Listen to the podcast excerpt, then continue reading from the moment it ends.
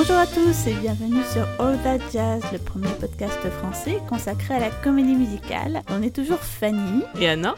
Et avec ce nouvel épisode gros plan, on est aujourd'hui au cœur de l'actualité culturelle, puisqu'on va aborder une œuvre qui se joue en ce moment même à Paris, la comédie musicale Guys and Dolls. Tada on va évoquer cette euh, version scénique donc, mais aussi euh, l'adaptation cinématographique de 1955. Alors tout d'abord quelques mots de la pièce. Donc il s'agit d'une comédie musicale qui a été créée en 1950 à Broadway et qui est euh, comme souvent une adaptation. Donc ici une adaptation de nouvelles de Damon Runyon, un auteur qui euh, dépeint les milieux de la pègre et des jeux d'argent new-yorkais dans euh, le contexte des années 1920 et 30. La musique et les paroles sont signées de Frank Loesser, un très célèbre euh, songwriter, qui a travaillé pour le cinéma et le théâtre musical et qui a écrit euh, de nombreux standards, hein, des chansons très très connues, comme par exemple la chanson Baby It's Cold Outside, la chanson particulièrement ambiguë sur le thème du consentement.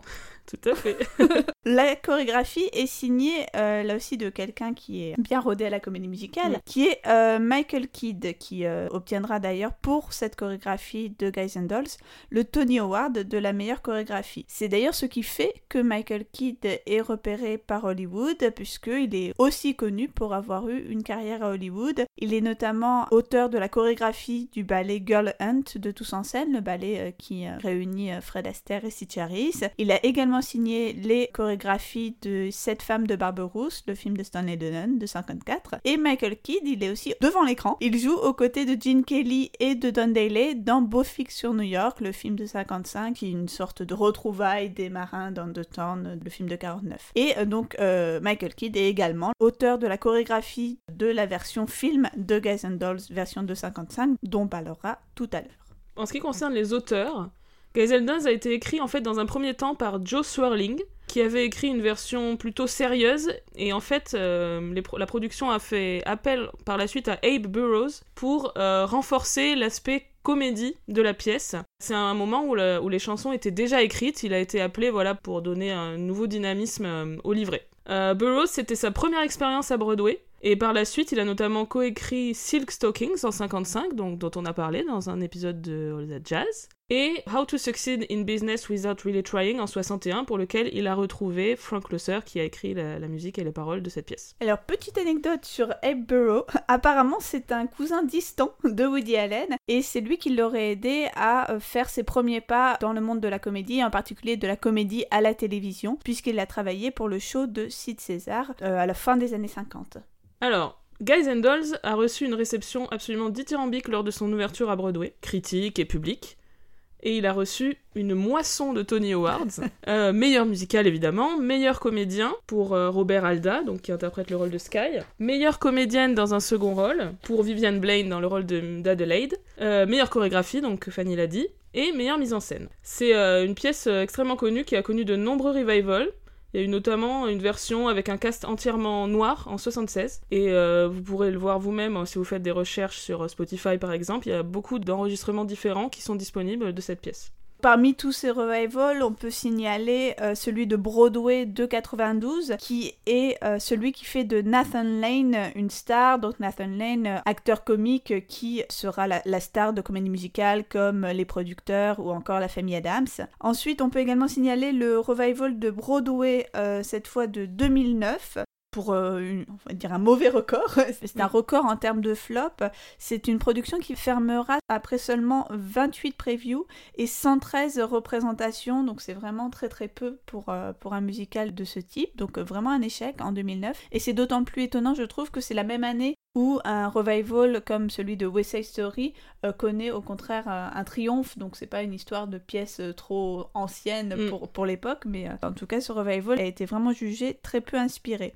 plus récemment encore, on peut noter un revival de 2015, cette fois en Angleterre. C'est une production du Cheshire Festival qui ensuite est parti en tournée dans toute l'Angleterre et qui notamment en juin 2016 s'est arrêté pour son étape londonienne, a fait appel à à, en tant que guest, donc pour seulement 8 semaines, à l'actrice australienne Rebel Wilson, dont nous avons déjà parlé dans Pitch Perfect. Ce podcast est d'une cohérence qui m'ébouriffe. Et on n'a malheureusement pas pu voir de vidéo de Rebel Wilson dans Guys and Dolls, mais euh, moi j'ai vu quelques photos et je trouvais que, en tout cas, les costumes, ça ressemblait quand même pas mal à la version de, de Marini, dont on parlera tout à l'heure. A signalé également en 2017 une autre production entièrement composée d'acteurs noirs au Royaume-Uni, mais où l'intrigue est alors relocalisée à Harlem en 1939. Et euh, pour le coup, cette production a euh, reçu beaucoup de très bonnes reviews, enfin, a été très bien reçue et le, la relocalisation notamment euh, a été jugée assez pertinente. D'ailleurs, les nouvelles originellement se situent plutôt dans les années 30, mm. mais la pièce, elle, se, se situe dans les années 50.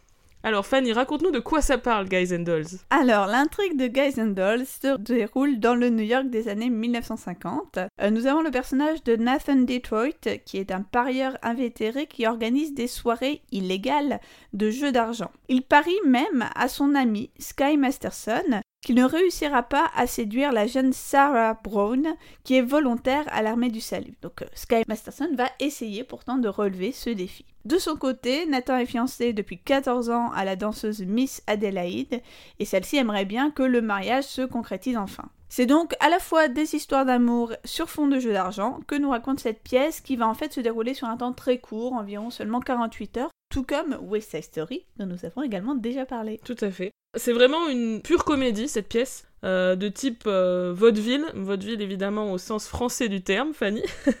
Donc une comédie légère qui repose vraiment principalement sur le comique de situation et des rebondissements nombreux mais qui n'ont pas non plus des enjeux extrêmement euh, grands et qui tournent souvent donc autour d'histoires d'amour. Il y a une petite dimension backstage, on aime bien toujours mentionner le backstage dans ce podcast, via le personnage d'Adelaide puisqu'elle est danseuse dans un nightclub et il y a deux numéros qui sont en fait des spectacles dans le spectacle. Avec un, contraste assez fort entre cet univers des nightclubs qui est donc entièrement euh, féminin et qui est souvent un moment de socialité féminine, hein, puisque c'est à ce moment-là que les quelques personnages féminins échangent quelques mots, on y reviendra, euh, opposé au reste de la pièce qui euh, se déroule principalement dans un univers très masculin, hein, donc de joueurs et parfois aussi un, un, peu de gangsters. Tout à fait. Et autre petite remarque que je voulais faire un peu générale, c'est cette histoire du pari, en fait, donc un un protagoniste qui va parier contre d'autres qu'il peut séduire quelqu'un, qui au cours de sa tentative va tomber véritablement amoureux de la personne. La fille va s'en rendre compte, souvent c'est plutôt dans ce sens-là, c'est un homme qui parie qu'il va séduire une femme. Elle le découvre, mais évidemment, à la fin, ils se réconcilient. Ça, c'est vraiment quelque chose qui est assez fréquent. Euh, même c'est même un cliché absolu euh, maintenant de comédie romantique et notamment de teen movie. De nombreux exemples. Si vous aimez les teen movies, vous saurez de quoi je parle. 10 bonnes raisons de te larguer. Elle est trop bien. voilà, il y a beaucoup de films. Je me demande à quel point euh, c'était novateur comme intrigue à ce moment-là, à l'époque. Alors, quelques mots à présent de la distribution originale et des personnages. Alors, le rôle de Sky a été créé par Robert Alda. Fun fact, il s'agit du père de Alan Alda, un acteur euh, que j'aime personnellement beaucoup, mais voilà, je ne sais rien d'autre sur Robert Alda. C'est aussi mon cas. Ensuite, le personnage d'Adelaide, lui, il a été créé par Vivian Blaine, qui va reprendre le rôle dans le West End en 53, puis dans la version cinéma, on en reparlera tout à l'heure. C'est un personnage qui porte euh, vraiment énormément de l'humour de la pièce et qui est généralement joué par des comédiennes assez charismatiques qui ont vraiment une personnalité assez forte parce que peut y avoir une dimension de ce personnage qui pourrait passer un peu pour une idiote, etc., qui n'est que là pour attendre, qui attend son homme, euh, qui attend qu'il la demande en mariage, etc. Mais comme c'est toujours des actrices assez euh, avec une vraiment personnalité forte, je trouve que ça renforce vraiment le personnage. Oui, c'est l'idée que la personnalité de l'actrice vient, comme elle contraste avec ses aspirations traditionnelles, bah, ça sous-entend que c'est forcément à prendre soit au second degré ou en tout cas avec au moins une certaine distance. Oui, tout à fait. Bah, c'est ce qui fait que ce personnage est en fait euh, très drôle. Mm.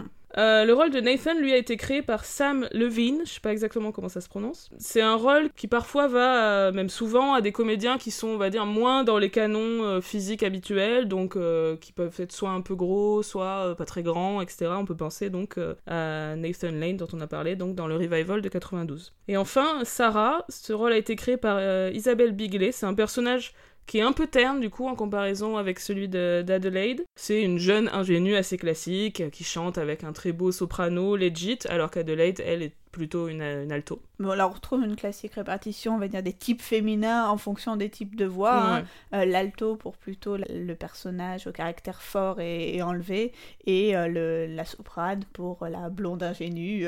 bon, de West Side Story à Grise, on a souvent ces, ces types-là. Mm.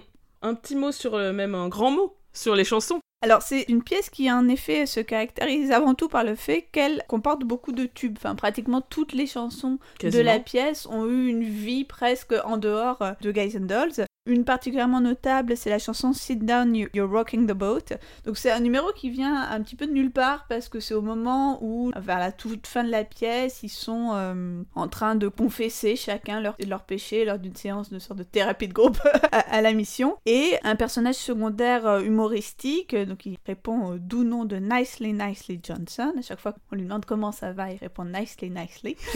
et euh, donc Nicely Nicely apporte ce numéro hyper entraînant, donc vraiment un 11 o'clock number, donc le numéro qui va réveiller le public au moment où il risque de s'endormir, de la deuxième partie euh, du deuxième acte. Et euh, donc c'est un numéro qui est initié par un personnage, mais qui après se transforme en numéro d'ensemble mm. avec des chœurs qui viennent euh, accompagner son chant. Ce numéro, on l'entreaperçoit dans Glee. Je sais pas si tu te souviens, dans le pilote ah de Glee, les cinq, on va dire, premiers membres de New Direction chantent cette chanson. C'est le moment où, en fait, ils sont pas encore très bons ah, c'est la fameuse performance ratée avant Exactement. Don't Believing. et donc, il chante ça, et euh, c'est Artie qui chante, et du coup, euh, Rachel fait remarquer que faire chanter Sit Down un, un mec en fauteuil roulant, enfin bref, il y a tout un truc sur ça. Ah, mais ouais Mais en fait, c'est peut-être de là que j'ai entendu la... Bah, moi, je pense que c'est quelque chose de récemment, quoi, parce que... Mm. Ok. Et ça, elle revient même dans la saison 3, à un moment, parce que Glee est une série très nostalgique qui arrête pas de se rappeler d'elle-même tout le temps. et dans la saison 3... C'est pour montrer la progression. Parce qu'adaptation de, de, la comédie musicale à la forme sérielle, à force de se répéter, il s'améliore. C'est du coup euh, Will Schuster, donc le professeur de New Direction. On parle un peu comme si tout le monde avait vu Glee. Mais tout le monde a vu Glee Qui euh, arrive dans sa salle et il voit donc ces cinq élèves qui ne sont plus les seuls membres de New Direction euh, désormais, mais qui sont en train de se souvenir. Donc ils rechantent cette chanson. Et là, il y a un plan sur Will et on voit des images de la première fois qu'ils avaient chanté cette chanson, etc. Enfin, il y a toute une quelque chose de C'est tellement bien écrit, je, je revois là. Alors l'autre chanson très très célèbre de Guys and Dolls, c'est Lug Be a Lady. C'est le solo de Sky qui est donc accompagné de ses gangsters euh, danseurs. Euh, c'est une chanson qui est célèbre à la fois pour son ambiance et son thème, la fièvre du jeu. Hein. Le personnage fait appel à Lady Luck, Luck be a lady. Il parle bien évidemment du fait d'avoir euh, de la chance. C'est une chanson qui est vraiment bien intégrée parce que c'est le moment où un point crucial de l'action va se jouer. Est-ce que Sky va gagner son pari et donc ramener euh, tous ses joueurs euh, à la mission, puisqu'il avait euh, convenu avec Sarah de lui amener une douzaine de pêcheurs, mm. et donc les joueurs étant des, pêcheurs particulièrement bien appropriés, voilà, il doit les amener à la mission. Dans l'ensemble, je trouve que c'est un musical qui est vraiment bien intégré, donc dans le sens de integrated en anglais. C'est-à-dire qu'en fait, à l'exception donc des deux chansons qui sont chantées par Adélaïde avec ses girls sur scène et de Sit Down, comme on a dit, qui sort un peu nulle part, je trouve que toutes les autres chansons font vraiment euh, avancer la narration. C'est assez bien écrit. Signalons également la chanson Adelaide's Lament, euh, donc typique de chansons euh, humoristiques pour femmes, de personnages féminins. Moi, ça m'a fait un petit peu penser à I Can Cook Too de Anderton, à savoir une, chanson souvent très accessorisée, au sens où on est censé jouer beaucoup et, bouger beaucoup mhm. en la chantant. Ici, elle a la, particularité de tenir un livre, puisqu'en fait, elle lit euh, à mesure qu'elle chante, elle lit toutes les raisons qui font euh, que pourquoi une euh, fille célibataire est exposée à tout un tas de maladies, tout un plus grand nombre de maladies que qu'une fille mariée.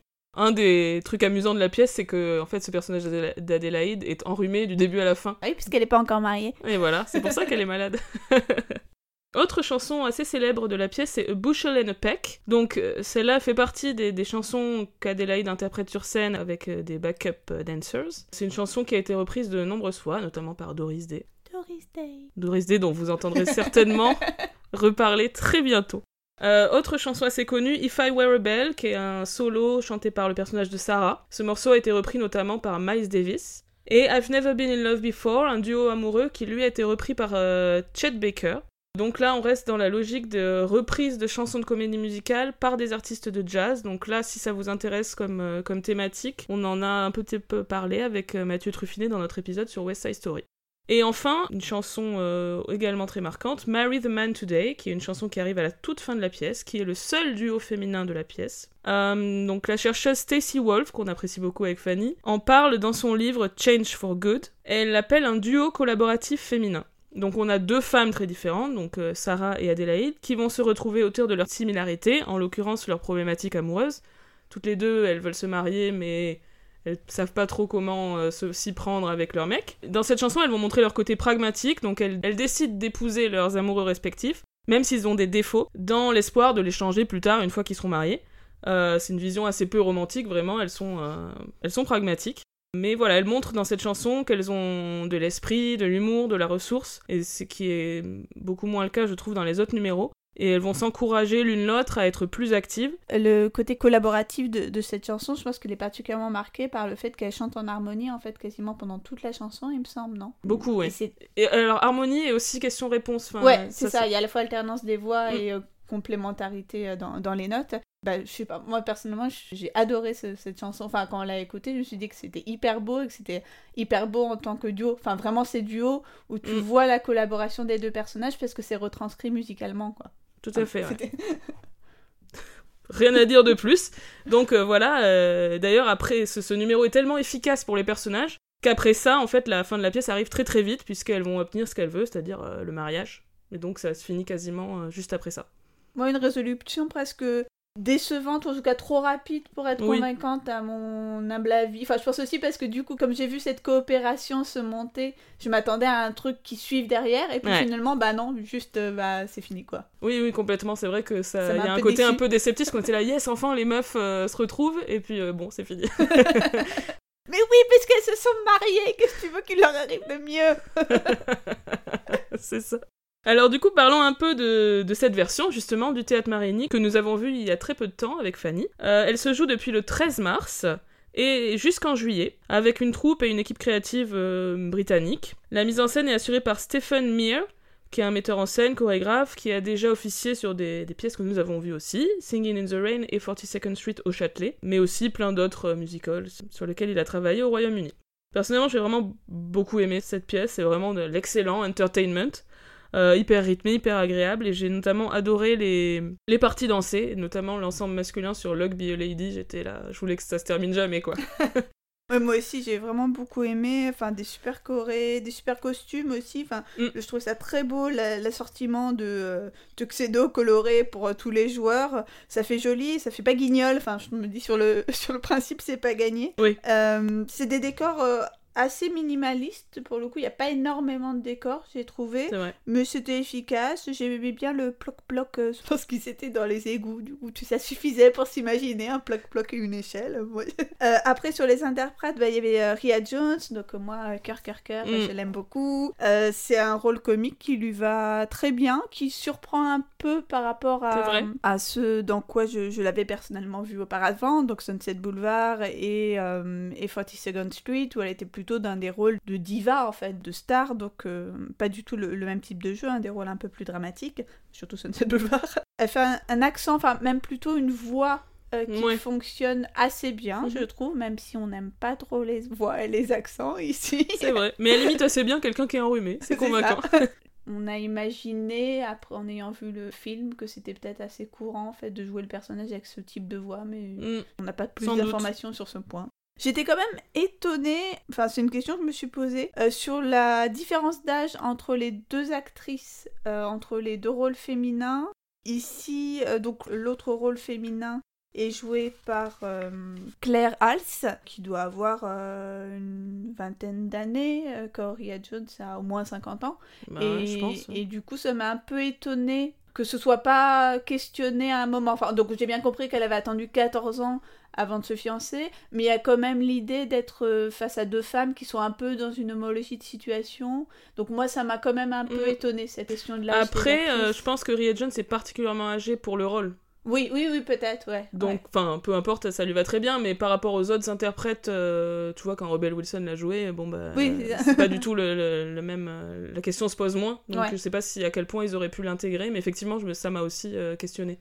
Euh, et alors, sur bah, justement l'autre interprète que j'ai trouvé également excellente, l'autre interprète féminine, j'ai particulièrement apprécié, je voulais le signaler, le numéro If I Were a Bell. J'étais bluffée par sa capacité à jouer en chantant. Je sais pas si tu vois ce que je veux dire, mais c'était Oui. à la fois hyper joué, mais excellemment bien chanté. Mais pas trop chanté non plus. Enfin, on voyait pas que c'était quelqu'un qui était en train de chanter, c'était vraiment quelqu'un qui jouait et qui jouait en chantant. Alors que parfois, bah, quand tu fais des chansons comiques, c'est moins euh, ébouriffant d'un point de vue Mhm. vocal. Enfin, bref, mais là, c'est vraiment un équilibre qui m'a. C'est vrai. Donc il faut savoir pour préciser que euh, dans ce numéro, elle est censée être ivre, donc il y a, une dimension comique. euh, comique et, et- et physique aussi, Oui. puisqu'elle n'arrête pas de se balancer, de faire mine de tomber, enfin des trucs qui euh, vrai, peuvent affecter la façon dont tu chantes, puisque bah voilà, tu, tu bouges quoi.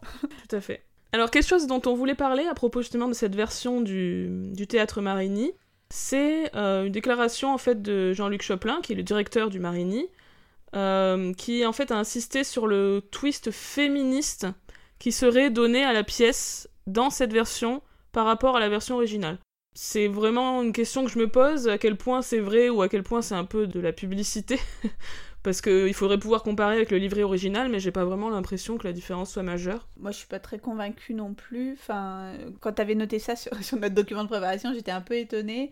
Après, euh, j'ai vu que tu disais que c'était une, une dépêche AFP, donc elle a été un peu repris euh, directement, c'est ça par... euh, Ouais, bah c'est repris un peu euh, par toute la presse, du coup. euh, c'est les éléments de langage Mm. de Jean-Luc Choplin qui sont repris tels quels, quoi. C'est-à-dire, bon, c'est assez classique, hein, je veux dire, la- notamment l'AFP, ils vont pas aller chercher, ils vont pas analyser avec un recul critique ce que raconte euh, Choplin, mais juste pour avoir la citation, il dit Nous revendiquons un féminisme sous-jacent. À la création, le vaudeville traditionnel machiste l'avait emporté.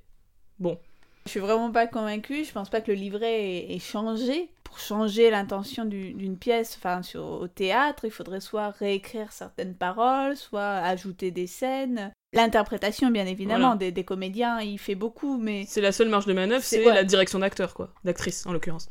Le côté rôle féminin affirmé, euh, enfin on en a déjà parlé plusieurs fois, mais je pense qu'au théâtre c'est déjà beaucoup plus courant qu'au cinéma et qu'il y a quand même pas mal d'occurrences de ce type de duo. Enfin encore une fois, Stacy Wolf l'a montré. Et bon, faut pas oublier non plus que même si elle manipule à la fin les hommes avec une sorte de, de malice comique, bah c'est quand même pour poursuivre le but, une fois de plus, du mariage, d'avoir des Mm. enfants, donc euh, de rester dans un schéma très très traditionnel. Donc euh, bon, euh, est-ce que euh, Monsieur Choplin veut euh, voguer sur, je ne sais pas, une conception publicitaire que certains ont parfois aujourd'hui du féministe?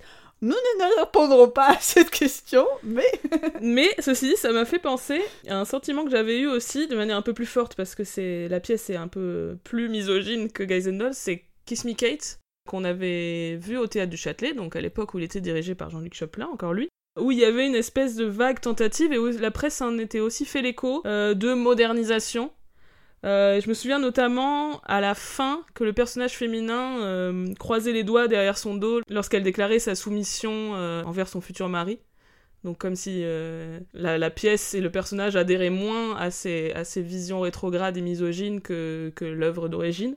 Mais j'ai trouvé que ça faisait aussi un peu fake et bon c'était une production très chouette par ailleurs mais on peut pas vraiment effacer la misogynie de Kiss Me Kate, enfin moi je vois Ouais. pas trop comment. C'est encore plus fort que pour Guys and pour le coup qui est pas explicitement misogyne non plus, enfin voilà.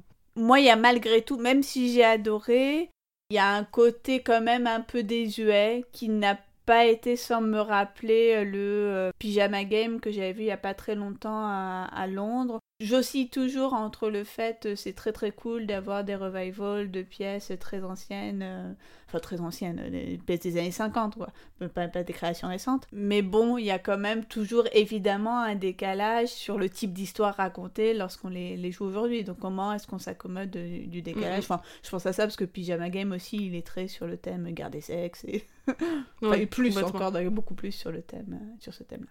Parlons à présent du film de 1955 qui répond au curieux titre français de Blanche Colombe et Vilain Messieurs. Et ce qui m'a fait toujours très très souvent le confondre avec Pal Joey qui porte le titre français la blonde ou la rousse, et je sais pas pourquoi j'ai toujours un peu mélangé ces deux films à cause de leur titre français qui ne voulait à peu près rien dire. et de la présence dans ces deux films de Frank Sinatra. Frank Sinatra, évidemment. Euh, c'est un film qui a été réalisé par Joseph Mankiewicz. Mankiewicz, c'est un grand cinéaste que j'adore, qui a réalisé des, films exceptionnels, dont notamment euh, L'aventure de Madame Muir, qui est, donc je le dis ici, mon film préféré de tous les temps. Euh, Lettre conjugale, All About Eve, La comtesse aux pieds nus. Et par contre, Guys and Dolls, c'est sa seule comédie musicale, qui a été produite par Samuel Goldwyn, puis distribuée par la MGM.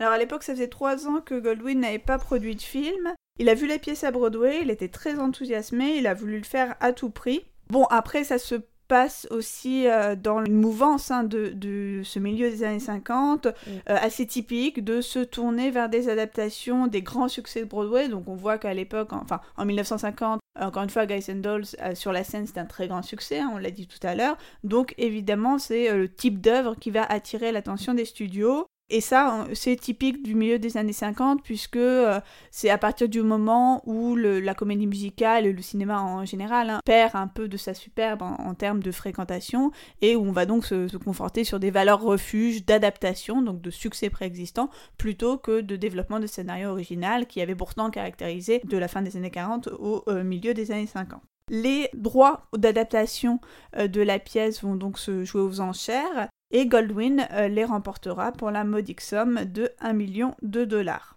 Parlons maintenant du casting. Dans le rôle de Sky Masterson, on a Marlon Brando.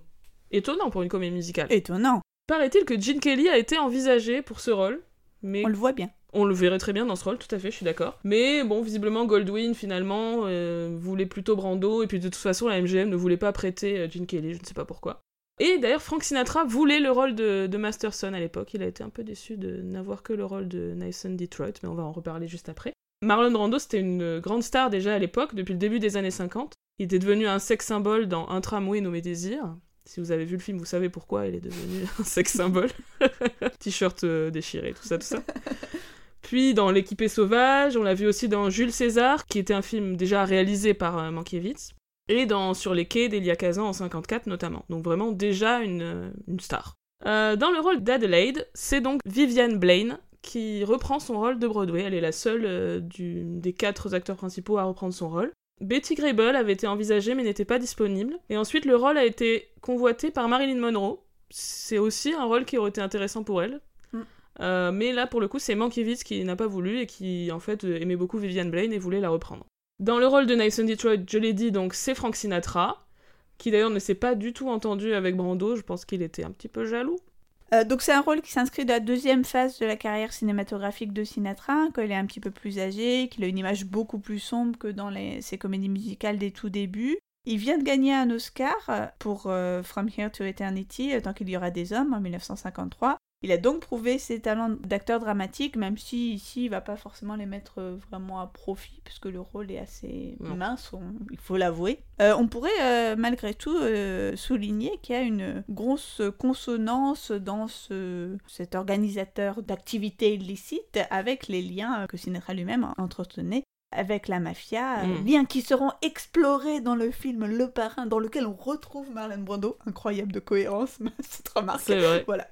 bien vu, bien vu. Le rôle donc de Nathan Detroit est assez modifié dans le film du fait de la présence de Sinatra, puisque, ben, bon, évidemment, on peut toujours dire que Sinatra, elle n'est pas totalement dans le canon de beauté euh, hollywoodien. Euh, malgré tout, il est tellement auréolé d'une aura de séducteur, hein, parce que c'est un crooner, que le rôle euh, en devient presque romantique. Enfin, il y a vraiment une dimension romantique plus forte dans ce mm, personnage que le côté comique plutôt traditionnellement. c'est ça, du coup, je trouve que c'est étonnant parce qu'il correspond pas vraiment au personnage euh, enfin, c'est pas une personnalité comique telle que celle de Nathan Lane ou que celle du comédien dont malheureusement je n'ai pas le nom en tête qu'on a vu euh, sur scène au Marigny, quoi. Oui, oui, on est tout à fait dans notre registre. Dans les euh, anecdotes de, tournage, j'avais lu qu'apparemment il jouait le soir à Vegas en même temps qu'il a tourné Guys and Dolls. Donc bon, c'est assez, assez sportif, il hein, faut s'organiser. Et j'ai aussi lu que Sinatra, comme pas mal j'ai l'impression de performeurs habitués à la scène, Il aimait pas faire euh, 10 000 prises. Euh, Mhm. Il était plutôt euh, en mode euh, ben, on fait une fois, si ça va, on, on refait pas. Alors qu'apparemment, Brando, lui, c'était un fanat de le refaire 5, 6, 7 fois. On peut voir beaucoup plus parce que 5, Ouais. 6, 7, même ça, c'est pas grand chose. ah ouais, bah je sais pas, c'est ce que ce qu'il disait euh, dans, dans ce que j'ai lu. Ah euh. oui, donc Sinatra, même 5 prises, ça Ah ouais, non, non, euh, euh, Sinatra, c'est genre une prise, quoi, apparemment. D'accord, c'est la bonne. Oui, ben Brando, en plus, c'était un acteur qui avait vraiment une formation d'acteur, Ouais, qui a fait Stanislavski, ouais. tout ça, donc je pense qu'il il réfléchissait vachement, il avait une- il intellectualisait son jeu. Peut-être euh, n'est Sinatra pas du tout le cas d'un Sinatra. mais, Mm. euh, Sinatra, c'est typique des gars qui se sont retrouvés un peu par hasard devant un micro, puis devant une caméra, et qu'on fait un peu à l'instinct. Enfin, je, Ouais, je, sans doute. je le sens comme ça, quoi. Et apparemment, du coup, c'était assez compliqué les scènes qu'ils avaient ensemble, pour l'un comme pour l'autre, assez pénible. Bah, surtout que Sinatra, visiblement, était jaloux du fait que Brando ait eu le rôle qu'il voulait. Enfin, ça devait pas être euh, l'ambiance sur le tournage, je sais pas.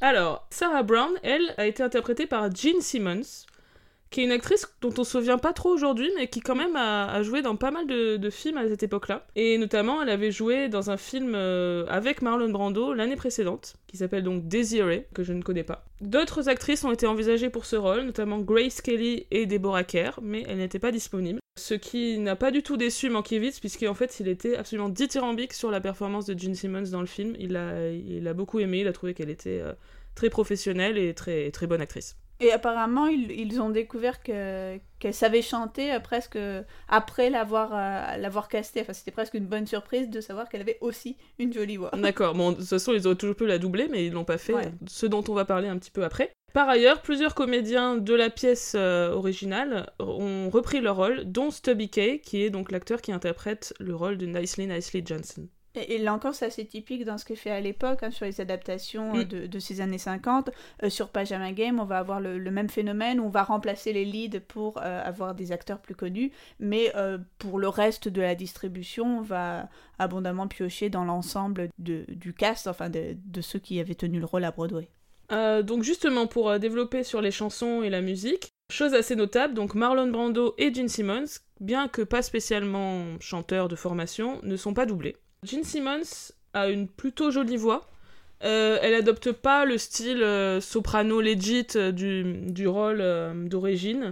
C'est du coup c'est moins élégant, c'est moins pro, mais il y a aussi une forme de naturel que j'aime bien, qu'on entend pas mal dans sa version de If I Were a Bell, qu'elle chante entièrement en, en belt, puisque de toute façon, le- si j'ai bien écouté, la tonalité à mon avis a été baissée pour qu'elle puisse l'interpréter Mm. de manière qui soit confortable pour elle. Euh, moi, j'ai trouvé que la voix euh, assez particulière de Marlon Brando était assez intéressante dans le chant, même si parfois je le trouvais un, un peu juste. Par exemple, dans Luck Be a Lady, bon, j'étais un peu, un peu en dessous, mais bon, ça, ça, ça, Oui. ça marche très bien malgré tout. Je trouve que ça fonctionne, ouais.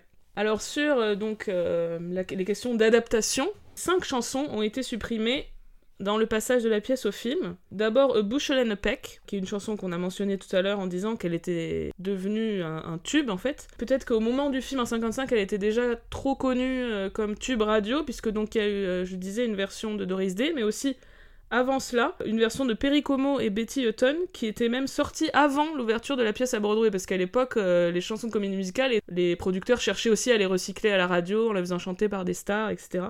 Donc peut-être qu'à l'époque, elle était déjà encore trop connue. Après, je, je suis pas sûre que ce soit un argument. Des fois, on se pose des questions sur les raisons vraiment qui font qu'on enlève des chansons pour la version filmée ou qu'on en rajoute d'autres. Enfin, c'est un peu mystérieux. Autre chanson supprimée, euh, My Time of Day, qui était un court solo de Sky. I've Never Been in Love Before, le duo, enfin un des deux duos entre Sky et Sarah. More I Cannot Wish You, la chanson chantée par le grand-père de Sarah, qui désormais est devenu un oncle. C'est un petit peu bizarre. C'est vrai, je me suis demandé pourquoi. Aucun. Je sais pas pourquoi ce changement. Et par contre, la suppression scandaleuse, c'est évidemment la suppression de Marry the Man Today, donc le fameux duo collaboratif féminin dont on a parlé tout à l'heure, puisque du coup, dans le film, les deux personnages féminins n'échangent absolument pas un mot de, du début à la fin. Et le, du coup, la résolution que je trouvais déjà incongrue dans, dans la version euh, scénique, c'est encore pire dans le film, hein, parce que Mm. c'est euh, encore plus rapide et encore plus inexpliqué. Et alors, moi, la fin, en- la, la toute fin du film, justement, en sorte de double mariage, Ouais. Euh, ce qui est d'ailleurs une modification, puisque dans la pièce, euh, Sky et Sarah sont déjà mariés lorsque on voit donc euh, le Adélaïde arriver en robe de, mariée. Là, c'est les deux couples qui se mm. marient ensemble. Et cette thématique du, double mariage, ça m'a fait penser à la fois à Gentlemen préfèrent blondes, enfin les hommes préfèrent les blondes, et à Calamity Jane, où on finit aussi sur un double mariage. Mais justement, on n'a aucun des aspects féministes de ces deux précédents films les, hommes préfèrent les blondes en particulier. Hein. C'est bien connu que dans ce film, si on a deux personnages féminins qui vont aspirer à se marier, c'est avant tout la complicité entre ces deux personnages qui est euh, mis au premier plan. Ce qui n'est encore une fois pas du tout le cas dans Guys and Dolls. Tout à fait. Du coup, trois nouvelles chansons ont été écrites pour le film par euh, Frank Loesser, donc l'auteur des, chansons de, la pièce originale. Ce sont Pet Me Popper, qui est un numéro d'Adélaïde et de ses girls déguisés en chat J'avoue que ce numéro m'a laissé un peu perplexe. Donc c'est le numéro qui remplace Bush et Peck. Est-ce que c'était vraiment bien utile? Peut-être que des tests auprès de spectateurs ont montré qu'il y avait une appétence particulière pour les numéros de chat et que du coup on a décidé de filmer un numéro de chat. C'est possible. Autre euh, nouvelle chanson, A Woman in Love, duo entre Sky et Sarah qui vient donc remplacer I've Never Been in Love Before peut-être, voire sans doute, pour s'adapter aux voix de Brando et Simmons, qui étaient peut-être euh, pas assez performantes pour ce, duo. Et autre ajout, c'est Adelaide, qui est une chanson donc écrite spécifiquement pour Sinatra. C'est vrai qu'en fait le personnage de, Nathan dans la pièce ne chante pas énormément, donc euh, il fallait en rajouter un petit peu pour, euh, pour la star qui était Frank Sinatra. Euh, malheureusement, moi, c'est une chanson que j'ai personnellement trouvée assez nulle, enfin, assez banale. Il fait que répéter son nom en somme, Adélaïde, Adélaïde. Enfin, bon, pas laisser un souvenir impérissable. Non, on est d'accord. Autre ajout pour Sinatra, c'est qu'il va donc euh, chanter la chanson titre, Guys and Dolls, avec deux autres personnages, donc Nicely et Benny. Dans la pièce, c'était juste ces deux personnages-là qui chantaient cette chanson. D'ailleurs, il y a un moment rigolo dans, dans ce numéro, c'est une rupture du quatrième mur quand il est fait allusion à un guy sitting home by a television set, on a Stubby Kay, donc l'interprète de Nicely Johnson, qui pointe du doigt la caméra. Et les trois euh, personnages regardent la caméra comme s'ils regardaient euh, le, spectateur, qui ici en l'occurrence est un téléspectateur, parce que c'est un guy avec son television set. Et d'ailleurs, ce n'est pas la, seule comédie musicale des années 50 qui parle de la télévision, ou en tout cas des téléspectateurs, parce qu'on pense aussi à Beau Fiction New York, qui a aussi cette même interrogation sur le spectateur de télévision. Tout à fait. Le musical inquiet par, euh, sans doute inquiet par l'industrie de la télévision naissante, en parle dans, dans ses œuvres. Le film dans l'ensemble est une adaptation très fidèle de la pièce. Euh, en fait, il y a peu de choses qui sont coupées. Et du coup, le film est assez long, en fait, il dure 2h30. J'ai bien aimé l'introduction entièrement dansée, donc ça, c'est complètement repris de la pièce, évidemment. Donc, on a 5 minutes de numéro de danse, euh, sans aucun chant qui présente le lieu, euh, donc les rues de New York, même si euh, je trouve qu'on sent vraiment que c'est en studio. Il y a un truc où on n'arrive pas trop à croire mm. aux extérieurs dans ce film. Et voilà, qui présente le type de personnage qu'on va rencontrer par la suite, donc des gangsters, des voleurs, des voleuses, euh, des femmes séduisantes, etc. Et ensuite un court numéro chanté entre des personnages secondaires comiques avant de enfin rentrer dans l'intrigue à proprement parler. J'ai trouvé ça assez original comme introduction. Euh, j'ai pas eu d'autres euh, exemples euh, qui me sont venus, d'espèces de prologues comme ça. Mm. Évidemment, quelques années après, il y aura le fameux prologue de West Side Story qui va beaucoup beaucoup plus loin dans ce, dans ce genre de choses, mais je trouvais ça assez original. Moi, ça m'a un petit peu fait penser à certains débuts de numéros de Berkeley, pour le coup dans les années 30. D'accord. Mais euh, typiquement, euh, ces numéros qui sont censés se dérouler en extérieur, mais sur la scène d'un théâtre, enfin, sur un, extérieur recréé mhm. sur la scène d'un théâtre, et qui, bon, après, vont bien évidemment euh, basculer dans un, truc totalement onirique. je pense à, des bouts du numéro Dames, où on a aussi un peu des extérieurs rues de, de, New York, mais qui sont bien évidemment dans le film censés être sur la scène d'un théâtre, même si c'est pas possible réalistiquement. Enfin, on hmm. s'étendra peut-être un jour sur Berkeley. Mais, mais voilà, ce genre de, faux extérieurs sur scène, ça m'a fait vaguement penser à, Berkeley. Et je suis tout à fait d'accord sur le coup des euh, extérieurs peu crédibles. Enfin, pour moi, ça participe vraiment à l'aspect très théâtral mhm. de ce film. Effectivement, tous les décors euh, font très carton-pâte. Je pense que c'est même assez revendiqué, en fait. On voit vraiment que c'est des décors en deux dimensions. Je pense à la toute fin, notamment lorsqu'elle sort du local de la mission et qu'elle se retourne vers ce qui est censé donc être l'extérieur euh, de New York où elle voit des façades de, théâtre et des buildings, euh, on voit vraiment que c'est très stylisé et, que ça fait très faux, mais je pense que c'est assez revendiqué. Euh, je trouve ça très, théâtral, notamment aussi sur les, chansons. J'ai pas ressenti, notamment sur les numéros d'ensemble, un quelconque aspect de gommer l'aspect théâtral. Euh, par exemple, je me suis fait la réflexion que sur euh, Sit Down, You're, You're Rocking the Boat, euh, les euh, autres pêcheurs font les chœurs, mais de façon extrêmement visible, alors qu'il aurait pu être fait le choix d'ici Mm. de prendre des voix extra-diégétiques, de rajouter en somme des ouhou pour compléter la chanson du personnage. Ici, les ouhou sont ostensiblement faits par les acteurs. Donc je pense vraiment que c'est une théâtralité sans doute assez, euh, Volontaire. assez voulue. ouais. Mm. Quelques petits euh, classements à propos de... euh, On aime les classements. on aime les classements à propos de Guys and Dolls. En 2004, l'AFI, donc l'American Film Institute, a classé numéro 42 la euh, chanson Luck Be a Lady au palmarès des 100 plus grandes chansons de films. Euh, Je vous rappelle que la première de ce classement, c'est Over the Rainbow du Magicien d'Oz. Évidemment. Et en 2006, Guys and Dolls a été classé 23e dans la liste de l'American Film Institute des meilleures comédies musicales. Alors sur la question de la postérité, alors c'est un classique en fait, un très connu des Américains, même s'il est moins connu en France, il a eu une bonne carrière en télévision, en vidéo, il est souvent monté euh, dans les écoles comme West Story, donc évidemment ça en fait un- une œuvre vraiment euh, très prisée des Américains. Euh, ça explique aussi sans doute qu'il soit référencé de manière très évidente dans le tout dernier épisode en date de Crazy Ex-Girlfriend, donc au moment où on enregistre cette émission. Donc il s'agit de l'avant-dernier épisode de la saison 4. Et de la Euh, série, Quand vous écouterez cet épisode, on aura Crazy. Ex-Girlfriend sera fini, donc on sera dans, dans une autre ère, une ère un peu post-apocalyptique. Euh, mais, mais là, dans le temps de- du présent, où on est avec Anne Nine, il nous reste encore un épisode. C'est encore Voilà. un, monde fini. surmontable. Et donc, il s'agit de la chanson Love's Not a Game, qui est une référence directe à Luck Be a Lady. Oui, bah d'ailleurs, ça s'explique par le fait que dans la narration de Crazy Ex-Girlfriend à ce moment, il est question de Paris. Je ne dis pas sur quoi, parce que bon, les gens n'ont pas tous vu la saison 4, mais euh, bon, c'est carrément à propos, quoi. Et dans la série, ça rejoint euh, deux citations explicites de numéros. Les deux autres citations étant euh, le numéro titre de Chantons sous la pluie et le numéro Diamonds are a girl best friend des hommes préfèrent les blondes. Là, on a une troisième citation directe d'un numéro. Je précise ça parce que plusieurs numéros de Crazy Ex-Girlfriend sont plus faits à la manière d'eux. Mhm. On pense au numéro Settle For Me qui euh, référence les numéros à la manière de Fred Astaire et Ginger Rogers. Ici, on a vraiment un numéro qui est cité euh, directement, donc euh, ça témoigne de la connaissance supposée préalable de l'œuvre par les, par les spectateurs. Pour euh, vous prouver que c'est une œuvre qui est encore connue et encore d'actualité, en fait, il y a euh, régulièrement des projets de nouvelles adaptations cinématographiques.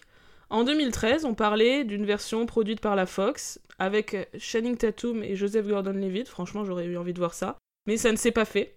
Et on a appris en fait dans Variety le 26 mars dernier, donc très récemment, que Tristar avait racheté les droits de l'œuvre et allait relancer le projet de nouvelle adaptation cinématographique de Guys and Dolls. Bon, pour l'instant, on n'a pas d'infos ni sur le réalisateur, ni sur le scénariste, ni sur les comédiens, mais euh, moi, ça m'intéresserait de voir euh, ce qu'ils peuvent faire euh, aujourd'hui, même si la question, encore une fois, de la modernisation se posera avec un sujet aussi désuet, j'ai envie de dire.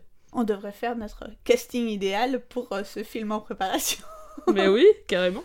Bah, je pense que Rebel Wilson a ses chances, hein. En Oui, tant qu'actrice de cinéma, euh, elle est connue et tout. euh. Bon, on vous laisse réfléchir. Dites-nous si vous avez des idées, euh, faites-nous un petit commentaire sur Facebook ou sur Twitter, on est ravis. Merci beaucoup de nous avoir écoutés pour cet épisode de All That Jazz consacré à Guys and Dolls.